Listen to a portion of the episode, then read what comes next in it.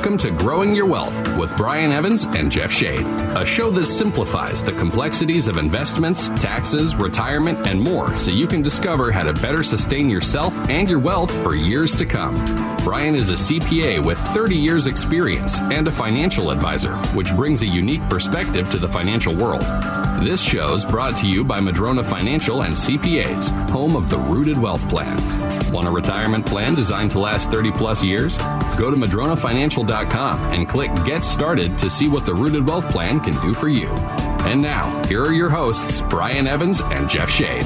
Thank you so much. Welcome to Growing Your Wealth with Brian Evans, a radio show that gives you the straight talk and honest answers you need to help you reach your wealth management and retirement goals through smart investing and careful planning. My name is Jeff Shade, and as always, I'm just here to ask the questions. But of course, the words of wisdom and solid advice come from Brian Evans, CEO of Madrona Financial and CPAs. Brian, how you doing this fine weekend? Doing great, thanks, Jeff. Always glad to hear that. I hope our listeners are doing well today too. Certainly glad you decided to join us. We have another great Growing Your Wealth show lined up for us today. But before we get to that, once again, it is my duty to remind you that we are also a podcast. So if you're listening to the show in your car and you've got to get out of the car, run some errands or do whatever, if you've missed any part of it or you want to hear it all over again because you missed something, again, we are a podcast. Simply go to wherever you get your podcasts and search Brian Evans Growing Your Wealth. We have more than 350 episodes right there. So there is bound to be one that applies to you. As I said, Brian, some good topics to talk about on the show today. We're going to be talking about what a lifestyle portfolio looks like. In addition to that, we're going to be talking about what it requires to keep income coming in in retirement. But before we get to that, Brian, for those people who are just joining us, I want to sort of do a little overview of what this show is really all about. I mean, this is a different kind of financial talk show because we're really not selling anything, are we? No, we're not really selling anything, and, and certainly as compared with some shows, uh, you know, they certainly are. They're infomercials, essentially. What's interesting, and the reason I wanted to talk about this is I like your show. I've learned so much. I really appreciate, you know, what you're doing, that you're educating and, and all of that. And yet uh, at the same time, they'll go, I'm really interested in some of those things you were talking about. Can you refer me to someone or some company that can offer those? I'm like, well, wait a second. we offer those.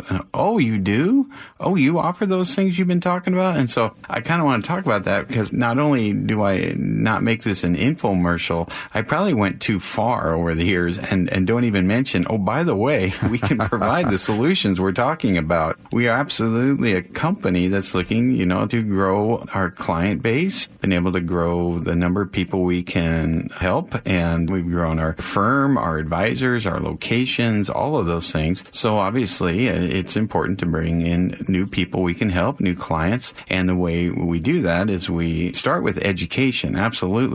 But one of the points I want to make about that is you can be the smartest person in the world and know everything about everything. But unless you have a plan, you're probably not going to see a lot of success. And I remember the seminars that we used to do a while ago. And of course, we still do seminars. But I remember at the end of the seminar, you used to ask people, what am I selling? And what was the answer? They were like, I don't know. Oh, uh, yourself? I'm like, no, I'm not for sale. Okay.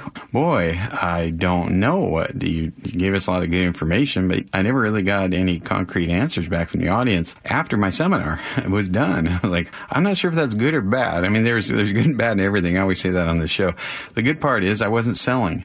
I was educating. The bad part is they didn't know they could get their answers and their product through me. Right. so I was like, well, maybe I went a little overboard on trying not to be the sales guy. You know, I, I suppose I, I do that out of defense uh, anyway, because I wasn't brought up in the sales world. I Right. was brought up in the CPA world and we didn't do selling. You know, we, we were prohibited from doing even advertising when I started public accounting by the board of CPA. So it's just kind of interesting that that kind of went full cycle on that. Now I'm doing a radio show. I'm, I'm getting new, new clients for the firm.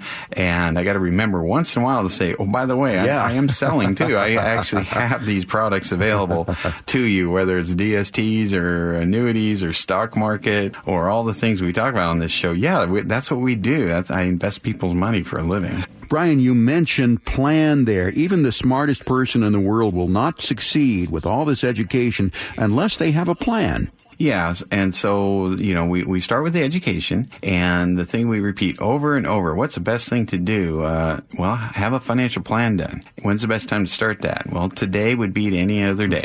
So yesterday. About, yeah. Yeah. Yesterday. But if you can't do yesterday, how about today? So we're always encouraging people to do a plan, to spend that time to go, okay, where am I at? Where am I going? What does it look like? How is my retirement setting up? What can I expect? You know, what's my legacy? How do I take care of my spouse? How will all this look when I get it down on paper instead of just guessing at it? It's too important just to guess on your retirement. And so we offer that too. So I'll say that we offer to do that plan for you.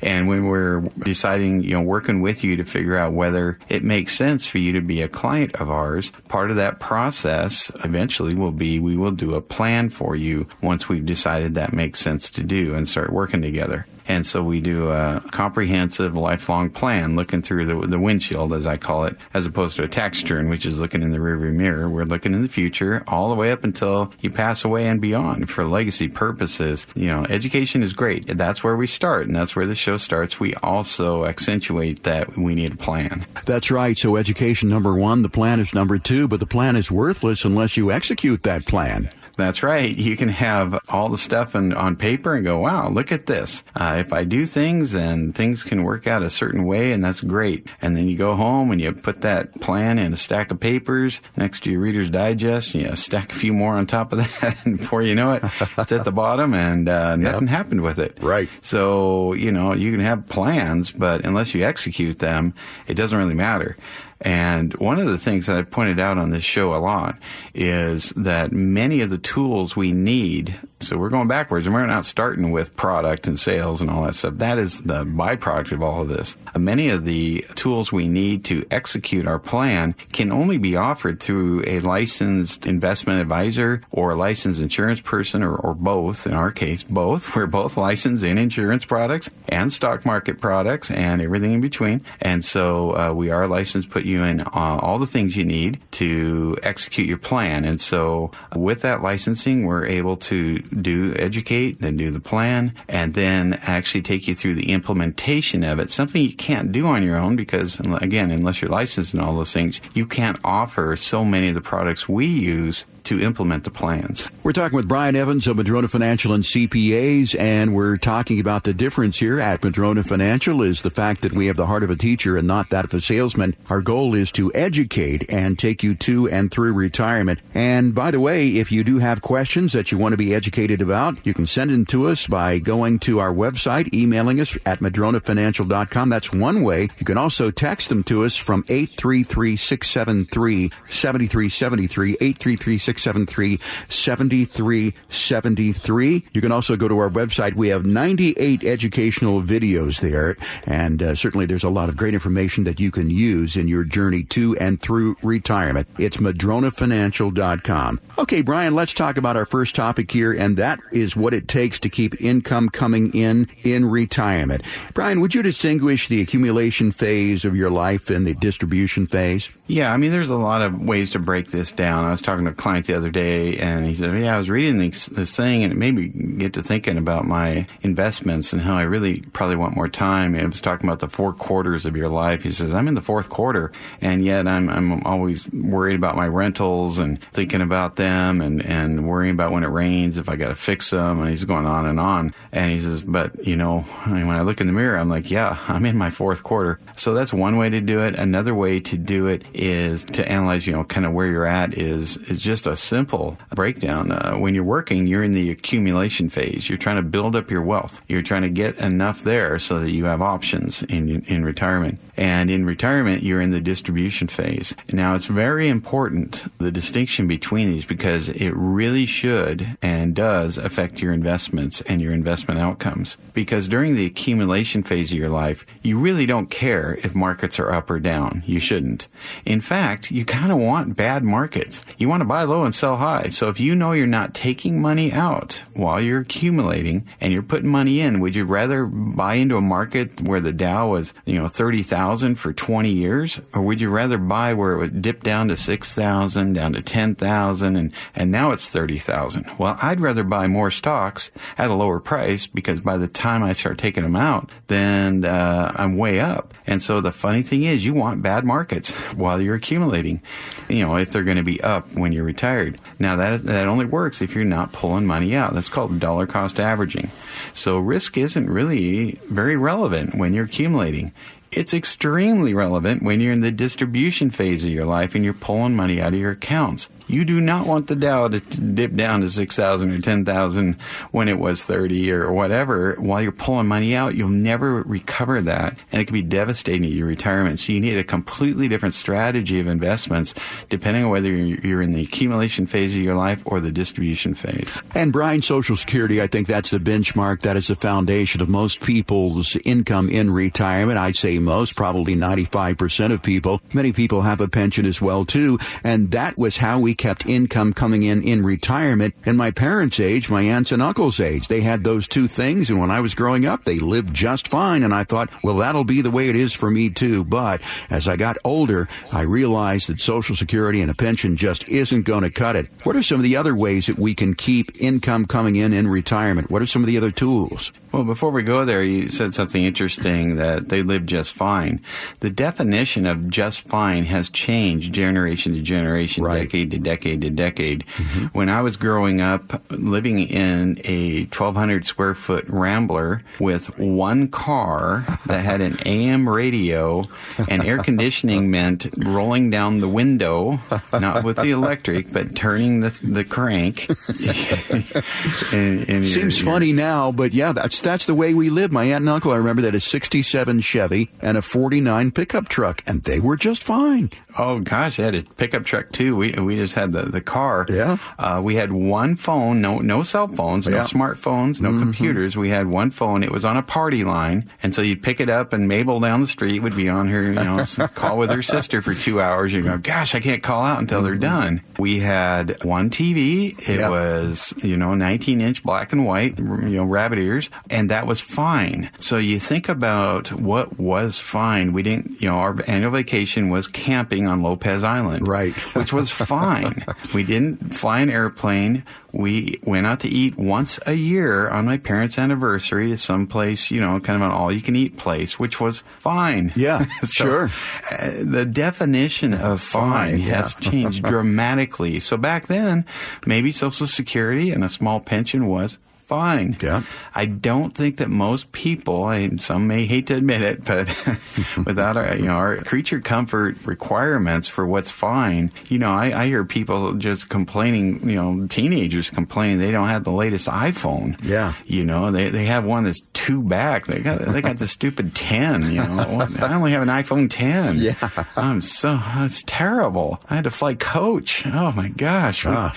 Uh, whatever it is, it's, it's like, huh, wow, uh, your car does what? You know, I don't remember cars back then doing and all the things the new ones do. No. So, you know, just to reiterate, the definition of fine has changed. So the, the definition of an, of adequate income to do the things we want in life has changed along with that. Yeah. I mean, back in the day, kids listen to this. I mean, if we needed to know how to get somewhere, we unfolded a map. We didn't have climate control in the car. Some of us had to shift the gears in the car. I mean, it was a whole different thing. We had to manually adjust the seat. Yeah, we were living roughly back in the day, but we considered it just fine. We're talking with Brian Evans of Madrona Financial and CPAs, and we've been talking about what it takes to continue income in retirement. We're going to continue that conversation in just a moment, but I want to take this opportunity to remind our listeners to go to our website, madronafinancial.com, and find out about how well your wealth is rooted. Take our rooted wealth analysis. It's really quite simple. When you go there, you will answer a couple of questions. They're simply just informational questions. Once you have done that, that, you'll go to the Get Started page and you can pick the things that you want to address in your analysis. Lifestyle planning, growth planning, protection planning, tax planning,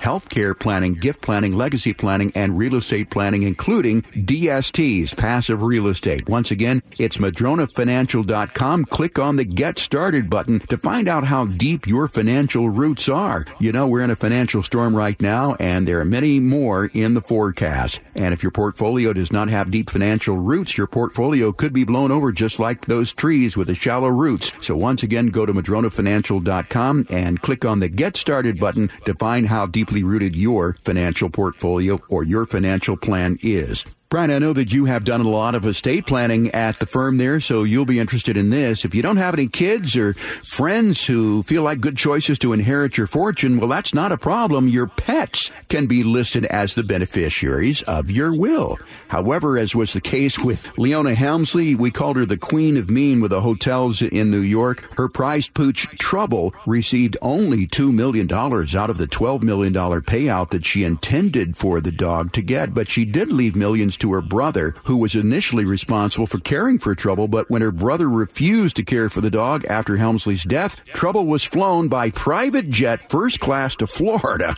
to be in a, a pet condo there. Uh, the will also stipulated that when Trouble went to the big kennel in the heaven, she would lie beside Leona in the 12,000 square foot Helmsley family mausoleum in Sleepy Hollow Cemetery in Westchester County, New York. Brian, have you ever had anybody leave money to a pet? Uh, no, I have not heard of that one before.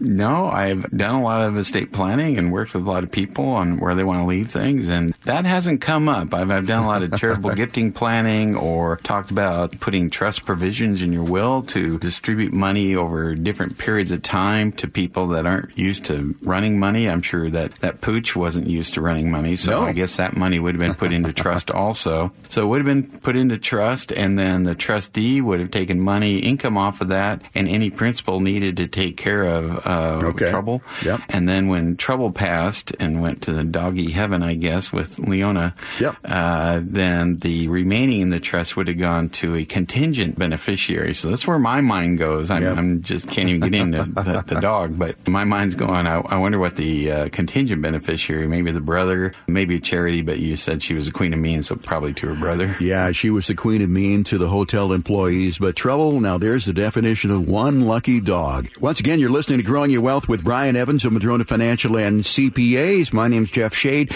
and we are talking about what it takes to keep an income coming in during retirement. We've talked about Social Securities and pensions. Brian, what are some of the other tools that you can use to keep that income coming in? Well, we, we do talk about annuities quite a bit on this show because it's funny. We we also talk about how much advertising is done out there by one particular firm that says I hate annuities and you should too. It's like, well, I'm not sure if I should trust this person or not. So some people come to me and they say that and they go, I hate annuities. I go, you, do you hate your Social Security checks for life? Well, of course not. That's great. Well, if you have a pension, do you hate pension checks for life? Well, of course I don't. They're great. I said, well, what if your pension had an increasing cash flow for life? Would you hate it? Well, no, I just told you I wouldn't hate a pension whether it was flat or increasing, okay? What if you died prematurely? You're pretty bummed that your Social Security and your pension go away and nothing goes to your heirs, right? Yeah, yeah, that's kind of bummer. Well, an annuity has every attribute of Social Security or pension, but in addition, if you die prematurely, it can pay out uh, money to your heirs along with potentially some free life insurance. Do you hate getting checks for life that go up forever? I was like, I just told you I don't. Well, you just told me you hated an annuity, and that's an annuity. That's one of the two kinds of annuities. The ones that replicate a pension, essentially. They pay you monthly checks for life. They can't run out. And some of them have increasing monthly checks for life that can't run out. That is not a bad thing. that may not be for everybody. But when I explain that to people that say, I hate annuities, uh, and I'm not sure why, that's one. The other one is the accumulation annuity. The accumulation annuity, uh, one of my advisors, Matt, says it so perfectly. He said investments can do one of three things. They can go up, they can go down, or they can stay flat. If I were to eliminate one of those for your investment, which one would you have me eliminate? Everybody kind of like, uh, trick question, but uh, how about the down one? So he crosses out the down, he leaves the up and the sideways. Said, there you go. That's an accumulation annuity. So an accumulation annuity, if the markets are bad, it's flat. It doesn't lose anything. When the markets are up, it goes up. It does not go up as much as the market went up. It goes up whatever their, their index is based on, but it can go up or it can be flat. Now, the people that have these accumulation annuities or the, the lifetime cash flow, when 2022 hit and the bond market got smashed and the stock market got smashed, they're looking at that going, huh, these annuities are pretty awesome. Every one of my clients had annuities was pretty darn happy after 2022 because they didn't lose any money. And so uh, that's what they're for, for part of your portfolio that you want protected from a bad market. And we're going to have a bad market on average every seven years. And we're going to have a flat market a long-term flat market every so often where it starts and ends at this uh, roughly the same place and has some some rallies and some drops and rallies and drops and actually rallies and drops help accumulation annuities because when you get a gain in a particular year it locks in forever when you have a loss in a particular year you stay flat so those down years you don't lose anything. The up years, you get to keep it. So even if it started at a particular level and ended after, say, five or 10 years, you may have made a lot of money even though the market itself was flat. So in a down market or a flat market, annuities are a preferable place to be. We're talking about how to keep income coming in in retirement with Brian Evans of Madrona Financial and CPA. So annuities and particular accumulation annuities might be an option for you. Brian, there's this term called laddering annuities. How does that work? Yeah, as I mentioned, there's there's two basic uh, functions of the fixed index annuities that we offer here. And uh, one of them, as I mentioned, was a guaranteed lifetime cash flow or increasing guaranteed lifetime cash flow. That's the pension like attribute of that. Now, you can decide instead to do uh, the accumulation annuities, and you say, but they're just kind of like, I call them CDs on steroids, and they're not meant to give you monthly checks for life. However, you can use them in a laddering sense. So I've had a lot of clients lately say, I've got some money, I want to invest, but I don't want to take any risk. I'm worried about the stock market. I've got enough wealth. I've got, you know, real estate. I, I have some money in the market, but this other money I don't want to take a chance on. Is there any way I can have access to it every so often just in case and not tie it up forever, but get a decent return? And so what we do is a laddering approach. So I might do, okay, I'm going to put X amount in a one year CD, and then I'm going to put some in a three year fixed annuity, and some in a five year fixed or fixed index annuity, and a seven year fixed indexed annuity, the indexed because I can get a higher return over a longer period of time on average. But a fixed annuity will pay much higher than it has in, in years and years and years right now. And so what we're able to do is put it into investments again. We've taken away the down arrow here, so that's good. Mm-hmm. And the longer the term, the, the higher the upside. And by laddering, we may have a situation where after one year, do you need some cash? Yeah, I do. Well, then we're going to uh, liquidate that CD or partially liquidate it. Uh, after three years, do you need some cash? Uh, yeah or no, I'm fine. Okay, well, you know, that three year annuity we bought for you is liquid now. You can do whatever you want. Uh, if you don't need it, we'll reinvest it and we'll leapfrog the other annuities that are coming due because you got another set coming due in two more years, your five year annuity. And then we'll leapfrog that. And then you got your seven year annuity two years after the five year comes due. You see where I'm going with this? Right. We can, we can ladder this to where, mm-hmm. gosh, I can lock in longer term rates. I can get maximum returns on my fixed index annuities. And yet I don't have to wait 10 years for it all to be available to right. me. I can right. use a laddering process mm-hmm. where every year, two years, you know, certainly if you fluctuated when you started them by one year, you literally could have access to money every single year just in case you need it. If not, roll it into a long term, longer term, uh, fixed indexed or fixed annuity to get the higher returns, knowing something you did previously in a previous year is coming due anyway next year. So it's a great way to provide for access to cash, cash flow if you need it, get get decent returns, take away the down arrow, and, and not lock your money up forever. So I think that using accumulation annuities with a laddering uh, sense, you can tell I get excited about this. This yeah. is fun to put this stuff together. No, it really is. For people, yeah, because people go, wow, that is yeah. fantastic. Yeah. And, and so I'll tell a story in a bit about that, but uh, I, I just love doing this kind of thing for people, as do all my advisors. Yeah, well, that's a fantastic strategy, Brian, laddering annuities. And just think of a ladder. I mean, a ladder has rungs and ladder, one after the other, after the other, after the other. If you visualize that each of those rungs, maybe when you can get cash out, it makes a lot of sense. We're talking with Brian Evans of Madrona Financial and CPAs. Our program, of course, is called Growing Your Wealth. We're glad you could join us. And Brian, we're going to take a quick break in just a moment. But in the meantime, for listeners, if you're wondering whether or not your retirement is designed to support the quality of life you want for 30 plus years, we have a great book that might shed some answers on that. It's called The Seven Steps to a Successful Retirement. And those seven steps include a lifestyle plan, growth plan, protection plan, a tax plan, healthcare plan, gift plan, and a legacy plan. To get yours, you can simply text radio to 833-673-7373. Radio to 833-673-7373 to get your digital copy. If you'd like a hard copy, just tell us that. We'll be glad to send it out to you. And while you're there, if you've got questions or comments about the show you'd like us to talk about, maybe you've got some topics that you want us to explore, put those in the text as well too. Once again, 833-673-7373. Growing Your Wealth will be right back with even more ways to help sustain yourself and your wealth for years to come. And now here's Growing Your Wealth, presented by Madrona Financial Services. Here's Brian Evans. There's a lot of financial advisors out there doing seminars on how to get out of income tax completely. And I'm asked as a CPA, you know, is that your goal to get your clients out of paying income tax? I was like, well, not really. I think if you're successful and you have income, you're going to pay income tax. The goal is not to get out of paying income tax. I'm sure people that have no income would love to pay some tax if they could get their income up. The goal is to pay pay the least amount of income tax over a longer period of time. That'd be one goal for a lot of people.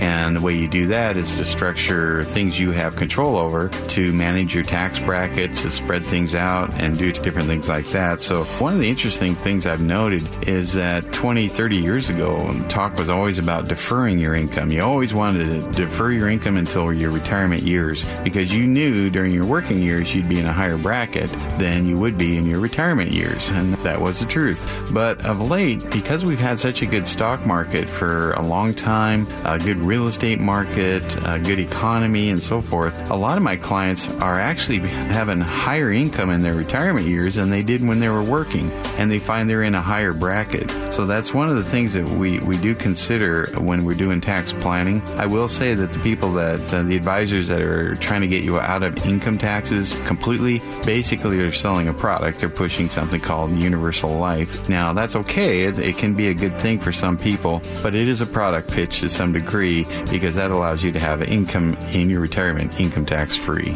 Even the mightiest of trees can be blown over if they don't have strong enough roots. The same is true with your investment plan. Can your plan withstand a financial storm? Go to MadronaFinancial.com and click on the Get Started button to request your rooted wealth analysis. You can also click on the chat button and ask us anything. We have a searchable library with answers to your questions. Visit MadronaFinancial.com. Tired of only getting half the story? That's why it's so important to get your financial information from a CPA and an advisor like Brian Evans. Now let's get back to some of the most comprehensive financial information around. You're listening to Growing Your Wealth with Brian Evans. Welcome back to the show. I'm Brian Evans, CEO of Madrona Financial and CPAs. And in this segment, we're going to continue our discussion about what does it take to keep income coming in. And Brian, we talked about a lot of things in the first half there, and among those were Social Security. We talked about pensions We talked about annuities and in particular laddering annuities. And again, if you're just joining us, our show is a podcast. Simply go to wherever you get your podcasts and search Growing Your Wealth Brian Evans and you can hear our show right there if you need to be caught up in some of these topics. Brian, before we went to the break, you said you had some stories to tell us that would further illustrate what needs to be done to keep income coming in in retirement. Yeah, I had a, a, situation. This relates to the laddering of annuities. So, an older couple, uh, he called me and they were in retirement, and he called me and, and said, uh, "I got some money on the sidelines here, and I'd I'd like to invest it. I've got plenty of other cash that I'm going to keep here for improvements to the house or whatever." And it was something where he said, "You know, I'm just not making anything in my money market." I said, "Well, how much you making?" He says, uh, forty dollars a year." Wow. I said, "Well, how much you have?" He said it's three quarters of a million. oh my like, gosh. Oh, okay. Uh, how about instead of forty dollars a year, forty thousand dollars a year guaranteed? He was like, that sounds a lot better. Yeah. And so uh, I did exactly what I said uh, previously. Was we laddered this out, and he wasn't sure if he'd need the money or or not. But you know, we did a three year, we did five year, we did something longer. You know, we did a, a mix of different investments. They weren't even invest. You know, they're not market investments. These were fixed or fixed indexed annuities. With a fixed index annuity has an annual floor of zero and can give you a percentage of the gains in the market when it's up. The fixed annuity is exactly that it's fixed. If they say they're going to pay you 5%, they're going to pay you 5%. And they can't change that on you. And so we locked in one of those companies uh, for five years with a, a, promise as to what interest rate they were going to pay us. So we know exactly what it is. Uh, in the end, uh, yeah, $40 a year. Uh, let's see, $200 after five years or $200,000. Yeah.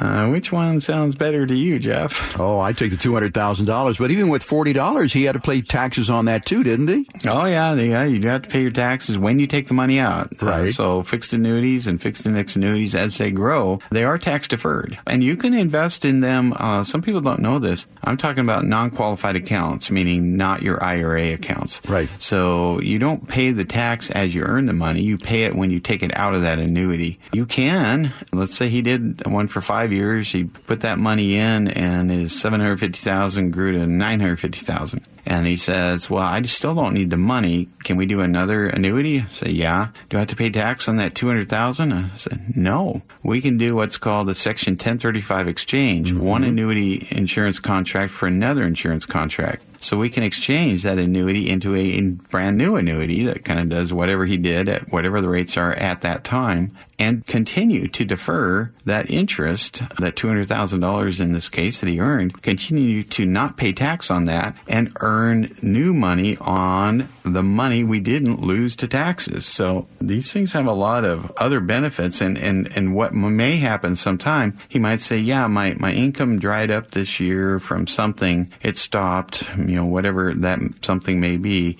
And I'm in a really low tax bracket. What do you re- recommend? I'd say, well, let's take some money out of that annuity, pay tax on the interest to a point where you're paying tax at your lowest marginal bracket because your other income is really low in a given year. It just gives us opportunities, tax planning opportunities too, because we get to pick when we're taxed on the earnings on our annuity. And once again, that's a 1035 exchange, and that allows you to trade one insurance product for another insurance product. In this case, it's annuities. Brian, besides Social Security, pensions, and annuities, what are some of the other tools that we can use to keep income coming in in retirement? Yeah, I have a couple of go-tos. One is private non-traded equity real estate investment trust. That's mm-hmm. a lot of words there.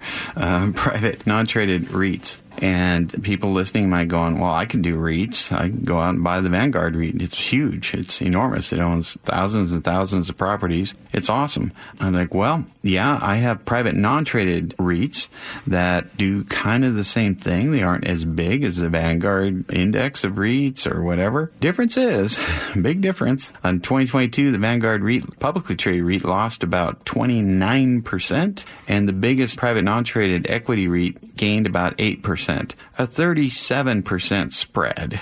And so people go, huh, aren't they both REITs buying kind of the same properties? Like, yep. What's the difference? Well, publicly traded REITs are liquid, and there was a run on the essentially run on the bank. Reminded me of It's a Wonderful Life when they, they had a run on this the old Bailey Savings and Loan. Oh yeah, oh yeah. And he's like, well, the money isn't here; it's in your property, it's in your building. I can't I can't sell that right now, and I can't come up with the money. And but they have to. They got three days. So they got to go to that, that grumpy old man that owns the rest of the town and pay whatever they got to pay to get that money to pay back to the shareholders that want to sell. Mm-hmm. And that caused, uh, that illiquidity caused a huge problem. Right. I think that was primary reason for the drop. Whereas a private non-traded equity REIT has limitations on the run. So when they come to run on the bank, I want all my money. And like, well, you can have up to 5% of your money, you know, or whatever their, their limitation is for each quarter. So they can't have a run on the bank and they don't have to fire sale the real estate. So understanding the nuances of the difference between publicly traded REITs and private non-traded equity REITs is huge.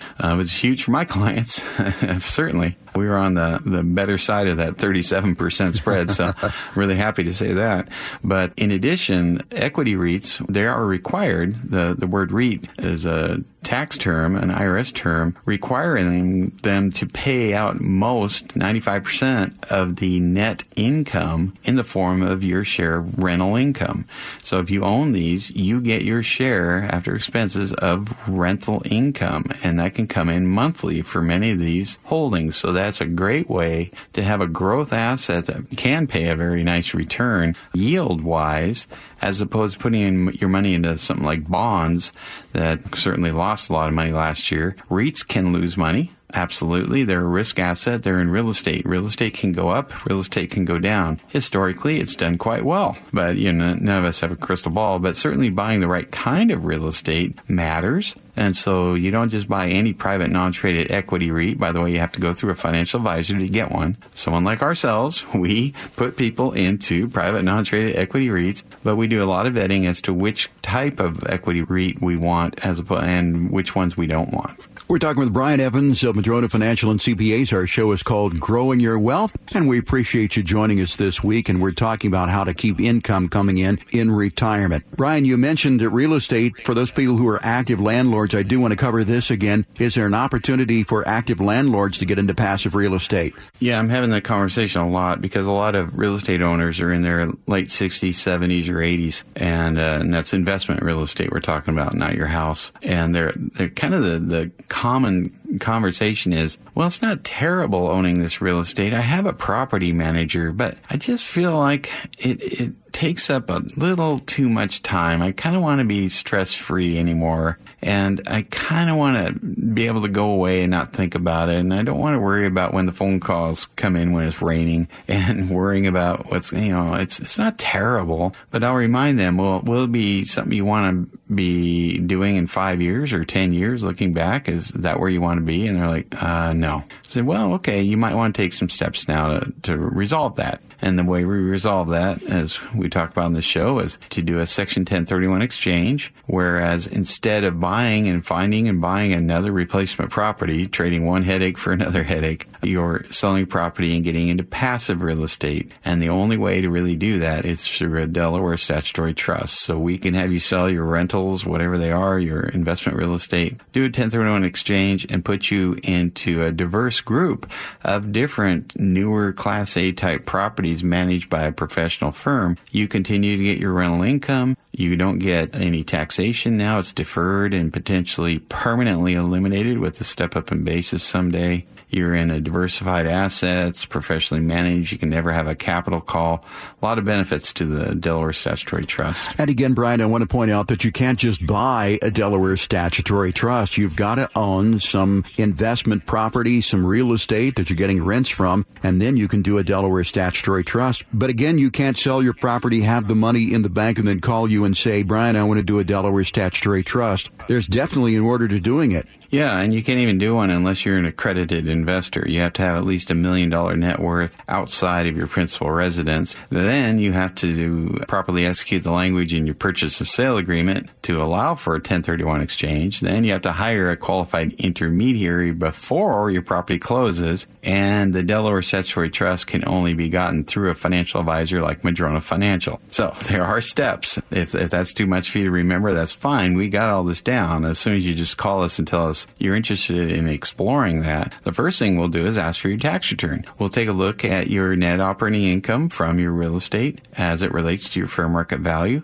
some of the options. We'll talk about how much you're getting now, how much you could get through the DST process, and decide whether it even makes sense to continue that discussion. If it does, then you're going to eventually list your property for sale, and then we'll walk you through all the steps and take care of all the hard work. All you have to do is decide you want to do it. And Brian, I'm sure a lot of active landlords landlords listening to this today are worried that, well, you know, I'm getting uh, double X for my rentals this month, and if I do this Delaware Statutory Trust, I'm not going to get that much money. What has been your experience in terms of the money that people receive with a DST versus what they did receive? as an active landlord? Yeah, uh, my experience is about 100% of the time when I ask what's your rate of return, they tell me something and it's overstated. Uh, I said, well, is that what you put in the bank? Well, no. I mean, I have, gosh, the last three years I've had repairs. It took all my money. I'm like, well, you just told me you're making 6%, but you just then told me you lost money the last three years. Yeah, you know. it's like, okay. Well, you're not making money on it or it's not what you think you're making. And so, uh, yeah, cap rates have compressed and, and so amounts, but you know, a lot of my clients have not been raising rents necessarily. And so expenses have gone up. Maybe the rents haven't that much, but it doesn't even matter. At some point you go, uh, no matter how much difference there is. Maybe it's a percent or two difference between being an active landlord and being passive and, and not worrying about it. The time I have left on this planet and the stress that I get to get off my plate is worth way more than whatever more dollars I'm never going to spend means. And so there's a lot of people in that position. I mean, if it was all about money, then I'm here to tell you every retired person listening, the best way to improve your money is to go back to work. Yeah. well, no, that's dumb, Brian. I don't want to go back to work.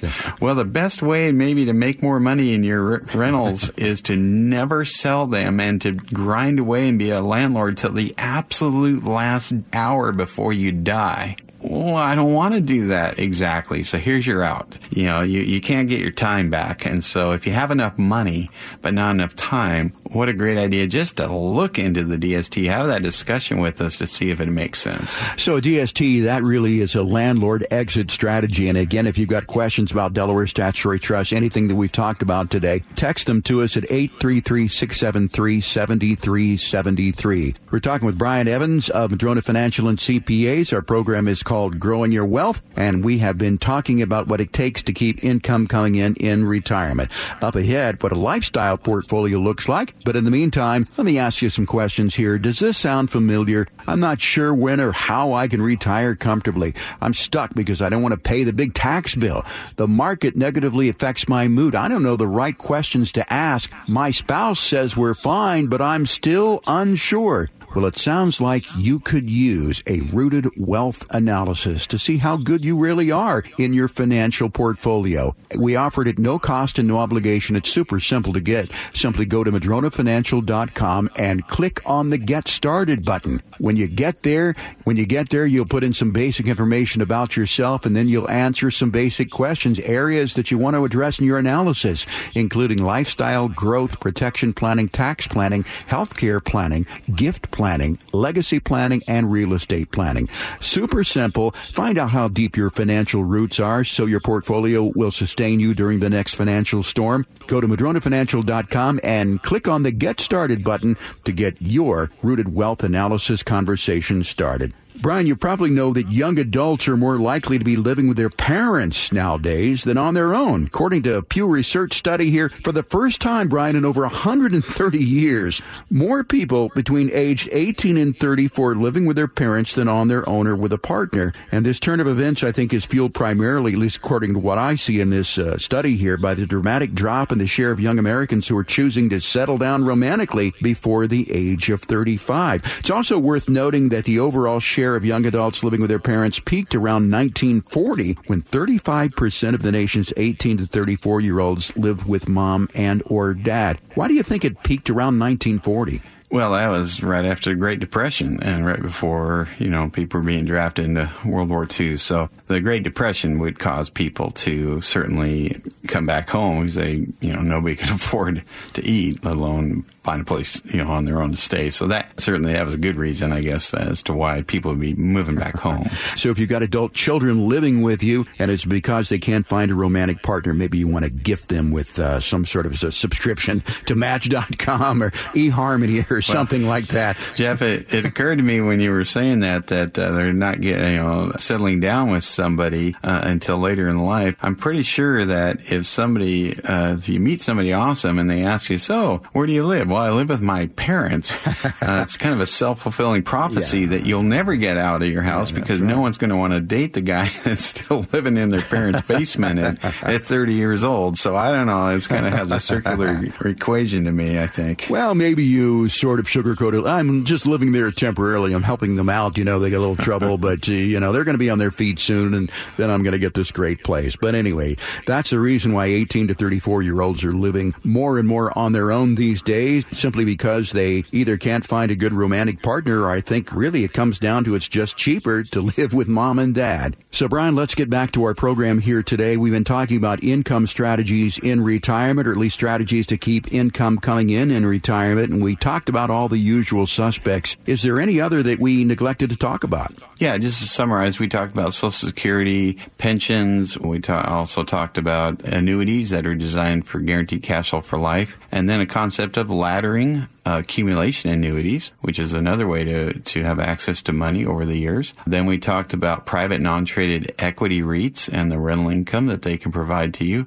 Then we uh, mentioned Delaware statutory trust for 1031 exchanges. So whether your your own rental real estate is providing cash flow or the Delaware statutory trust is providing that monthly cash flow to you, those are other really good ways to sustain income throughout your retirement. And then I did want to mention something called a, a a, debt REIT, a debt REIT. private non-traded debt REIT. Okay. So I mentioned the equity REIT. So the equity REIT, you know, they'll go out and buy uh, investment real estate. Could be apartment buildings or industrial parks or self storage, that kind of thing. And you own lots of property, a, a fraction of lots of properties, and they'll be giving you your income from that. DST, same thing. You can own any of those asset classes, student housing, whatever it is. You can get your rental income from that. But you are a partial owner of the real estate in a DST. Now, an, a debt REIT is, is the flip side of that. So in every real estate transaction, you might have a, a bank involved where that's the mortgage holder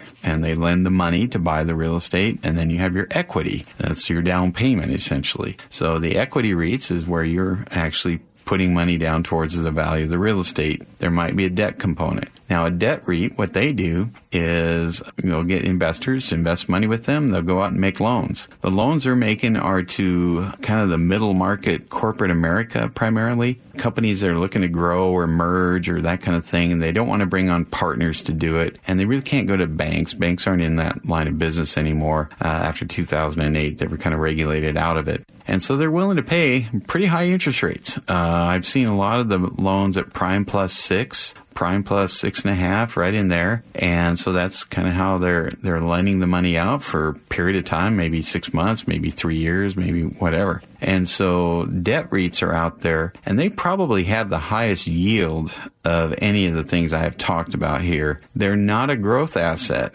on the show, I always say, I can get you growth, I can get you security, I can get you cash flow, liquidity, or tax savings. I can't get you all five in one investment. You might get two. And so the debt REIT has probably the best cash flow of anything I talk about on this show. It's not going to grow because you, you know you have a, you lent somebody money that's not going to go up in value really uh, over time. You wouldn't expect that. They're somewhat liquid, and so uh, but they produce really good cash flow, and so that might be another component in a diversified portfolio where you're truly diversified. Uh, imagine an, a situation where we do your financial plan. You got your Social Security, maybe you have a pension, you have both kinds of annuities we talked about. You have some DSTs or, or not. You have private non-traded equity REITs, and now you have some of this debt REIT on top of that. All of these producing cash flow every single month in your retirement. Mm well, you add that, that up and you go, well, wait a second, you might be making more in retirement than you did when you were working. I yeah. see that quite a bit actually.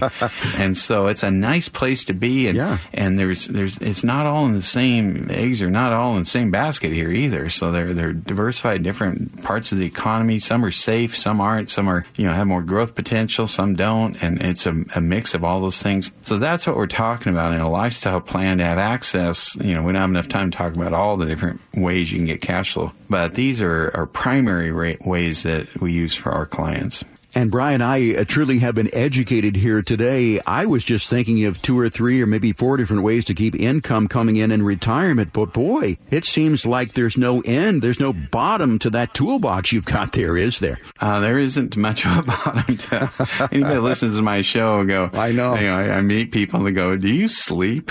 They're like, what do you do? Just study this stuff all the time? I'm yeah. Like, oh, I don't, I think so, but anymore it comes pretty, pretty easy. But no, I'm I mean, a lot of work went to get here to where we could uh, offer all these different areas. We understand people want, as I mentioned, growth security, liquidity, cash flow, and tax savings, and they want a plan. But in the end, if you don't implement the plan with the proper products, we've educated you, we've done your plan. And, well, what's your solution? Annuities.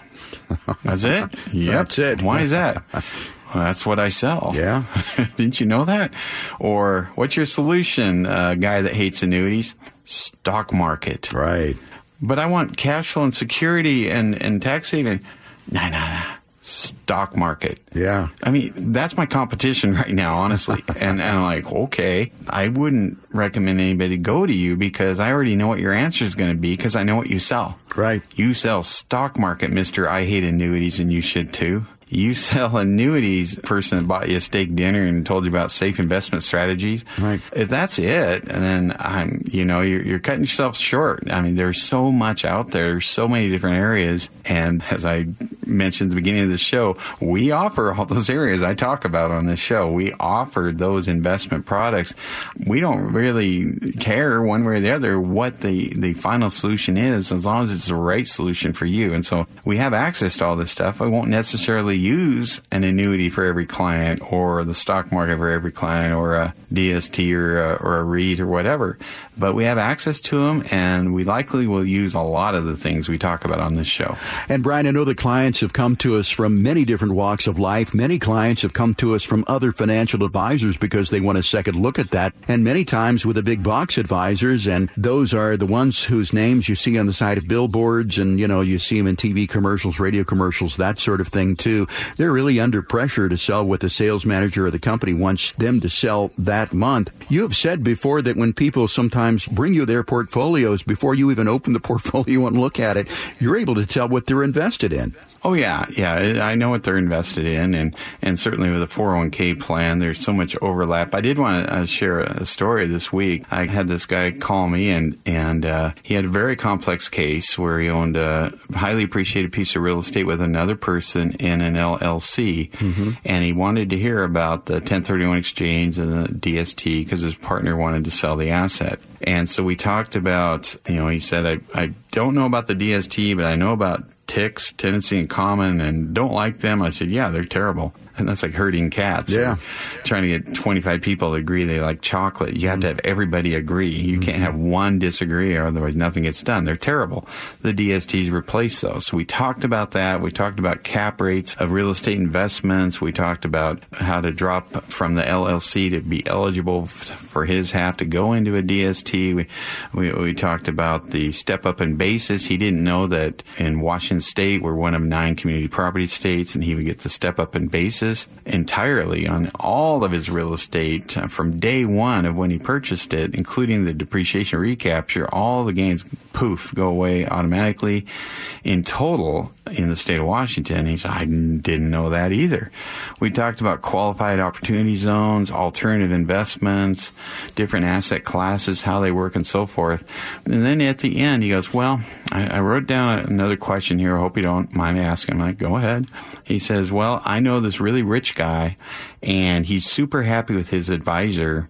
It's a broker on the East Coast and there's a big name company. Hmm. Why wouldn't I go with them? Why would I go with you? Okay. This conversation we just had, could you have had any of that with that person? He goes, mm, no. Yeah. I said, yeah because right. they can't do what we do. I don't care how big they are. I don't right. care how prestigious they are. They aren't 30 plus years CPAs, CPA firms. They, they're not estate planners. They're not DST specialists. They're not all these things that we talk about on the show all the time. I'm sorry. I don't care how big they are or if they're in a 90 story building or whatever. They've been around 200 years. Don't care. I, I just, um, I just said, can they answer the questions we just talked about for the last 45 minutes? Could they have done five minutes of that conversation? And his answer was no. They, they couldn't. Okay, I get it. so, okay, thank you. Well, I think that is really the big advantage of Madrona Financial is that you can have all of these conversations with people. But most importantly, I think it is very rare for a financial planning firm to also have CPAs as part of their operation. And a few of your financial planners are also CPAs. So again, that is something very rare. You can talk about taxes and more.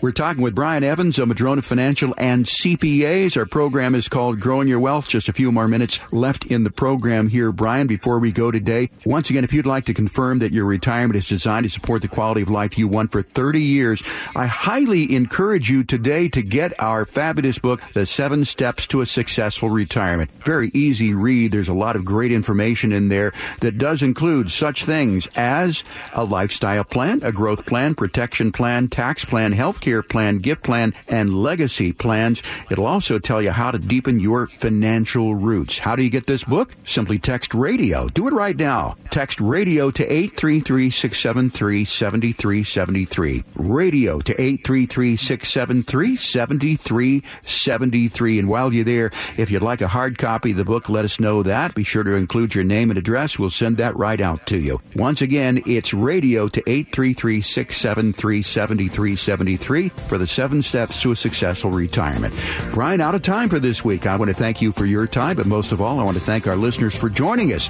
For Brian Evans, I'm Jeff Shea. Get out, have a great weekend in this great part of the country that we live in. We'll talk to you again next week with another edition of Growing Your Wealth. No statements made during the Growing Your Wealth show should constitute tax, legal, or accounting advice. You should consult your own legal or tax professional on your individual information. Brian Evans and Madrona Financial Services is licensed to offer investment advisory services through Madrona Financial Services LLC, an SEC registered investment advisor. Insurance products are offered through Madrona Insurance Services LLC, a licensed insurance agency and an affiliate of Madrona Financial Services. Past performance is not a guarantee of future results. Investors cannot invest directly into indexes. No investment strategy, including asset allocation and diversification, guarantees a profit or guarantees the avoidance of loss. Financial planning is an important tool that does not guarantee specific outcomes. DST investments are only available to accredited investors and are offered solely through the issuer's offering documents. The DST sponsor determines whether to accept any individual subscription documents.